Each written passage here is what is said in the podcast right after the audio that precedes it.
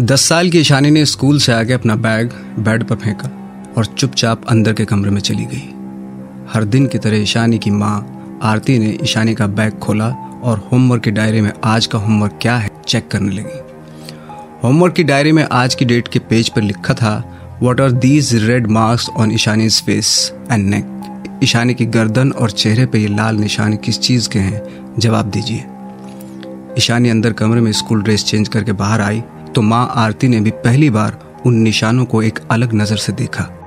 ईशानी माँ के सामने खड़ी, लगातार कुछ बोले जा रही थी और माँ आरती की नज़रें ईशानी के गले, चेहरे और कंधों पर बने उन लाल निशानों को ऐसे घूर रही थी जैसे वो इन निशानों को पहचानती हो।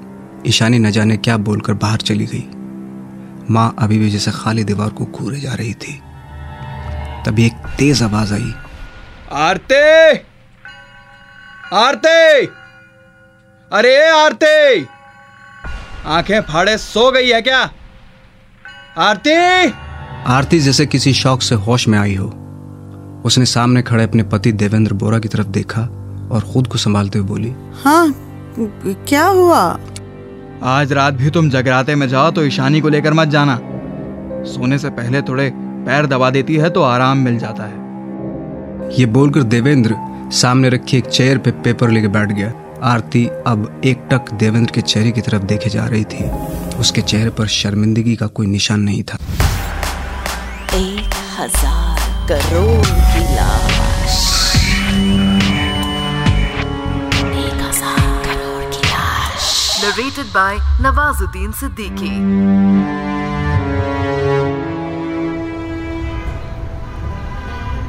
पहला शहर दिसपुर गुवाहाटी साल 1970 ईशानी की जन्म की जगह और साल। पिता का नाम राजेंद्र बोरा और माँ का नाम आरती बोरा। लेकिन अभी ईशानी एक साल की भी नहीं थी कि एक दिन राजेंद्र बोरा घर से निकला तो फिर कभी लौट कर नहीं आया। वो अपनी मर्ज़ी से घर छोड़कर जा चुका था। ये ईशानी की ज़िंदगी का पहला आदमी था जिसने ईशानी को छोड़ा था। इसके बाद ईशानी ने किसी दूसरे आदमी को ना तो ये मौका दिया और ना ही ये हक। कुछ वक्त के इंतज़ार के बाद राजेंद्र बोरा के छोटे भाई देवेंद्र बोरा ने भाभी आरती और भतीजी ईशानी को अपना लिया। लेकिन कुछ इस तरह से जैसे उन पर कोई एहसान किया हो, और इस एहसान की कीमत वो दोनों से हमेशा वसूलता रहा। ये पहली बार था जब ईशानी के रिश्ते कंप्रोमाइज हुए थे। अल्लाह एक बार आपका कल भूल भी जाए, लेकिन मोहल्ला नहीं भूलता। इसलिए जिन आसपास के लोगों ने ईशानी का ये डार्क पास्ट बताया था, उन्हें यह भी याद था कि Ishani was a sharp child सिर्फ़ स्टडी नहीं, उसके कम्युनिकेशन स्किल्स भी बहुत अच्छे थे। उसने अपनी प्राइमरी एजुकेशन जहाँ से कंप्लीट की it was one of the most prestigious girls school in Guwahati पर अपने अच्छे ग्रेड्स के लिए टीचर्स में पॉपुलर ईशानी के ग्रेड इस बार बुरी तरह से ड्रॉप हुए थे। टीचर्स ने सिर्फ़ इस बात को ही नहीं, बल्कि ईशानी को भी नोटिस करना शुरू किया और देखा कि आजकल कुछ ज़्यादा ही चुप सी रहती है। और उसकी बॉडी पर ये रेड मार्क्स क्यों है? क्लास टीचर मिस डेजी ने ईशानी से पूछा भी, लेकिन ईशानी ने कुछ नहीं कहा। उसी दिन मिस डेजी ने ईशानी की होमवर्क डायरी में ईशानी को लेकर अपना कंसर्न रेज किया, लेकिन कोई ठीक ठाक जवाब नहीं आया। फिर एक रोज ईशानी के चेहरे और गले पर ये लाल निशान कुछ ज़्यादा ही गहरे दिखाई दिए तो मिस डेजी ने इस बार होमवर्क डायरी में साफ़ साफ़ लिख दिया what are these red marks on Ishani's face and neck please answer अगले दिन मिस डेजी ने स्कूल आकर जो पहला काम किया वो था ईशानी के होमवर्क डायरी देखना। डायरी देखते ही उनके मुँह से निकला। Thank God. Thank you, beta. Please go to your class. ये कहते हुए क्लास टीचर एक लंबे से कॉरिडोर की तरफ़ बढ़ गई। ईशानी बड़ी हैरत से अपनी टीचर को जाते हुए देख रही थी। फिर उसने अपनी होमवर्क डायरी को खोला तो उसमें लिखा था ईशानी को एलर्जी हो जाती है। हम उसका इलाज करा रहे हैं। और ये राइटिंग ईशानी की माँ की थी। हर परिवार के अपने कुछ राज होते हैं और परिवार कभी भी नहीं चाहता कि वो सोसाइटी के सामने आए।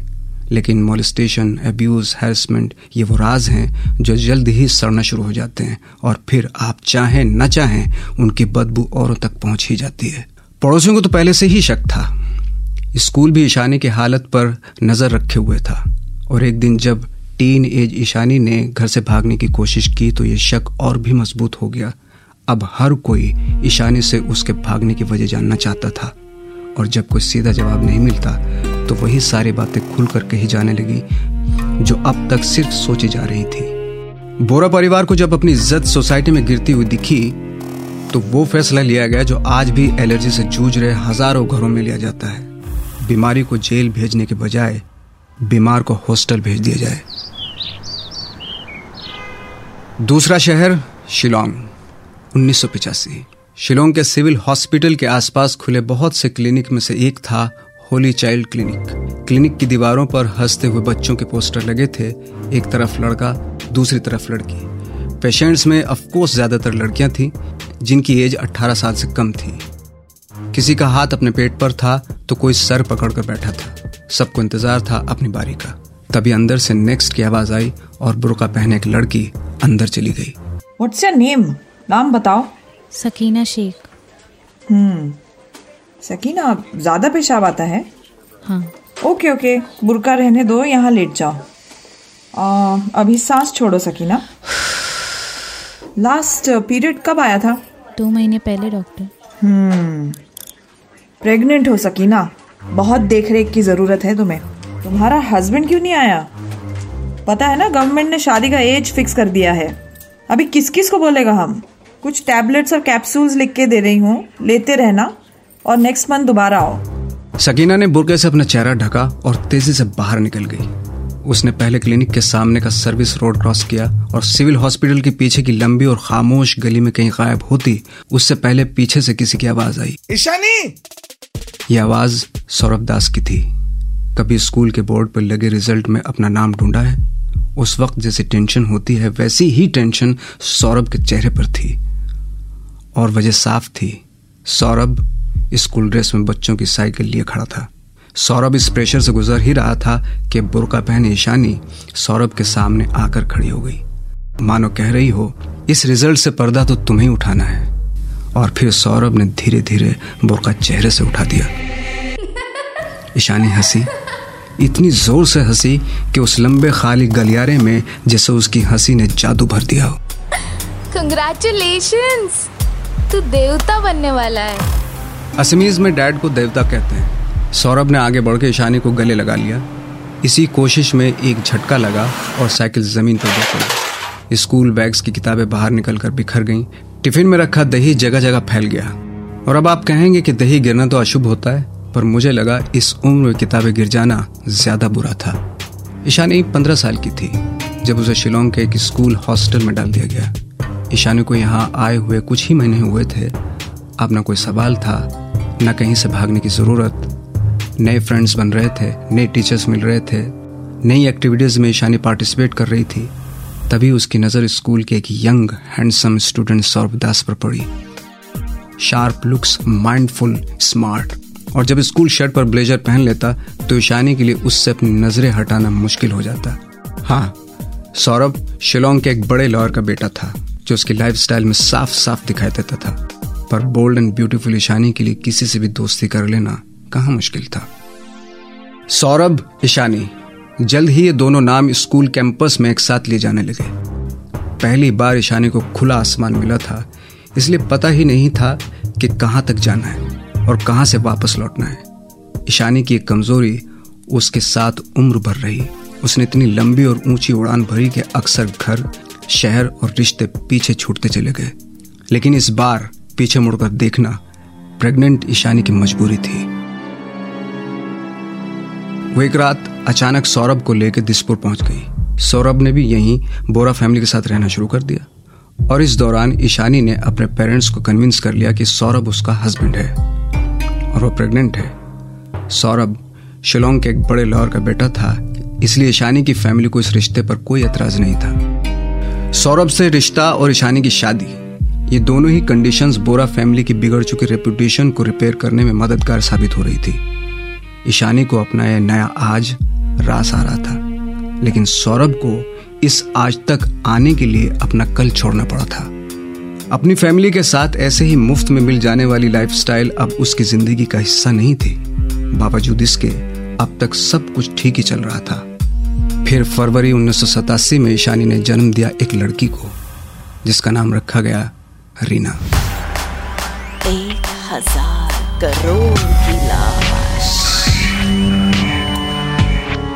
एक हज़ार करोड़ की लाश। Narrated by Nawazuddin Siddiqui. Spiderman का वो डायलॉग तो आपने सुना होगा। With great power comes great responsibility तब स्पाइडर में सिंगल था, उसे पता ही नहीं था कि with a small baby comes even greater responsibility अब और सौरभ की होम कमिंग का सेकेंड हाफ़ शुरू हो चुका था।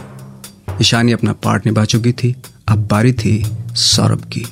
वही सौरभ जो बॉयफ्रेंड बनकर खुश था, पति बनकर एडजस्ट करने लगा और अब जब बाप बन गया तो ऐसे बिहेव करने लगा जैसे बॉयफ्रेंड हस्बैंड और बाप, ये तीनों उसकी गलतियाँ थी। अब क्या करेगा सौरभ? ऑप्शन ए ईशानी के सगे बाप की तरह भाग जाएगा। ऑप्शन बी ईशानी के सोतेले बाप की तरह उसको हरास करना शुरू कर देगा। ऑप्शन सी हिम्मत दिखाएगा। अपनी वाइफ ईशानी और बेटी रीना के लिए कुछ भी करेगा। लेकिन लगता है ये कहानी हारे हुए मर्दों से भरी पड़ी। है कभी कभी सोचता हूँ, इस कहानी में असली गुनाहगार है कौन? ईशानी या उसके पीछे खड़े एक कमज़ोर, कमजर्फ मर्द?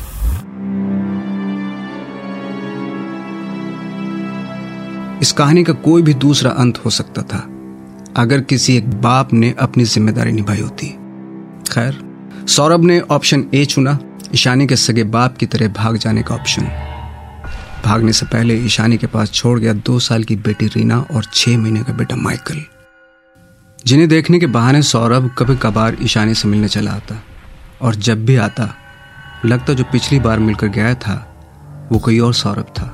वो कुछ घंटे ही रुकता और हर बार ईशानी से कहता कि मुझे कुछ पूछना है तुमसे।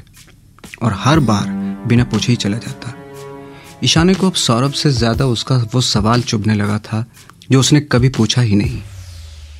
ईशानी ने सोच लिया, अब उसे इससे बाहर निकलना है, और उसने वो किया जो शायद कोई माँ नहीं करती। देवेंद्र जी, नमस्कार नमस्कार। मैं एडवोकेट शौकत अंसारी। ईशानी ने बताया होगा आपको आपके सिग्नेचर चाहिए थे, बस। बाकी सारे पेपर्स रेडी है। आप यहाँ सिग्नेचर कर दीजिए, बस। परफेक्ट आंटी जी, आप यहाँ, जहाँ आरसी लिखा है ना वहाँ साइन कर दीजिए। हो गया। थैंक यू थैंक यू एक फॉर्मेलिटी है। मैं आपको ये पेपर्स पढ़कर सुना देता हूँ। इसके मुताबिक, अब से रीना बोरा आयु ढाई साल और माइकल बोरा आयु एक साल के कानूनन माता पिता आप दोनों होंगे। और ये निर्णय ईशानी बोरा जो इन बच्चों की असली माँ है, उनकी पहल और पूरी रजामंदी के साथ लिया गया है। ईशानी जी, ये रही आपकी अग्रीमेंट कॉपी मैंने कहा था ईशानी की कमज़ोरी हमेशा उसके साथ रही। रिश्ते पीछे छूट चुके थे। अब बारी थी घर और शहर को पीछे छोड़ देने की। तीसरा शहर, कलकत्ता 1990 20 साल की यंग ईशानी कलकत्ता आ चुकी थी। It was her second attempt to start a fresh life शहर बड़ा था और वक्त सिफारिश का था। लोग डिग्री से पहले सिफारिश के लेटर मांग रहे थे। जितनी बड़ी सिफारिश, उतनी आसानी से जॉब, पैसा, गाड़ी, तरक्की सब मिल रहा था। कलकत्ता आकर ईशानी ने एक बात खुद को अच्छे तरीके से समझा दी थी कि अगर सक्सेसफुल होना है तो सिफारिश ढूँढने वालों की लंबी लाइन से निकलकर सिफारिश देने वालों के राउंड टेबल तक पहुँचना होगा। किसी तरह से ईशानी को एक एच फॉर्म में जॉब मिली। उसने यहाँ एच फॉर्म में काम करने के तरीके को बखूबी समझ लिया। नेटवर्किंग एंड कॉन्टेक्ट्स इन दो वर्ड्स की अहमियत उसने कलकत्ता आकर ही समझी। और यही दो वर्ड उसे वहाँ तक ले गए जहाँ तक पहुँचने का उसने कभी सपना भी नहीं देखा था। कलकत्ता का जो पहला कॉन्टेक्ट ईशानी की लिस्ट में जुड़ा, वो था राजीव खन्ना, एक young businessman and active member of C C and F C Calcutta cricket and football club, जिसका मतलब था राजीव खन्ना कलकत्ता के जाने माने लोगों में उठता बैठता था। कलकत्ता का कोई भी बड़ा नाम लीजिए, किसी भी बिज़नेस की बात कीजिए, उसका विजिटिंग कार्ड खन्ना के पॉकेट में था। राजीव खन्ना की हैसियत का अंदाज़ा लगाना वैसे भी कोई बड़ी बात नहीं थी। वो काम उसके कीमती watches, branded suits, luxury cars और लेविश लाइफस्टाइल बड़ी आसानी से कर देते थे। ईशानी को राजीव खन्ना के पास वो सब दिख रहा था। जिसकी उसे ज़रूरत थी। नेटवर्किंग का एक रूल है। इंट्रोडक्शन को इंप्रेशन में बदलो और फिर इंप्रेशन को पहचान में और आखिर में पहचान को अपॉर्चुनिटी में। लेकिन यहाँ भी ईशानी ने एक गलती कर दी। उसने इंट्रोडक्शन को इंप्रेशन में बदला इंप्रेशन को पहचान में और पहचान को प्यार में, प्यार को मैरिज में और आखिर में मैरिज को बदल दिया एक अपॉर्चुनिटी में। घुमाकर कान पकड़ने से इसलिए मना किया जाता है, क्योंकि इससे कान और हाथ दोनों बहुत ही दर्द करने लगते हैं। और उल्टा देखने वालों को ये लगता रहता है कि शायद आपको मज़ा आ रहा है। एक साल की रिलेशनशिप के बाद उन्नीस में ईशानी और राजीव खन्ना ने शादी कर ली।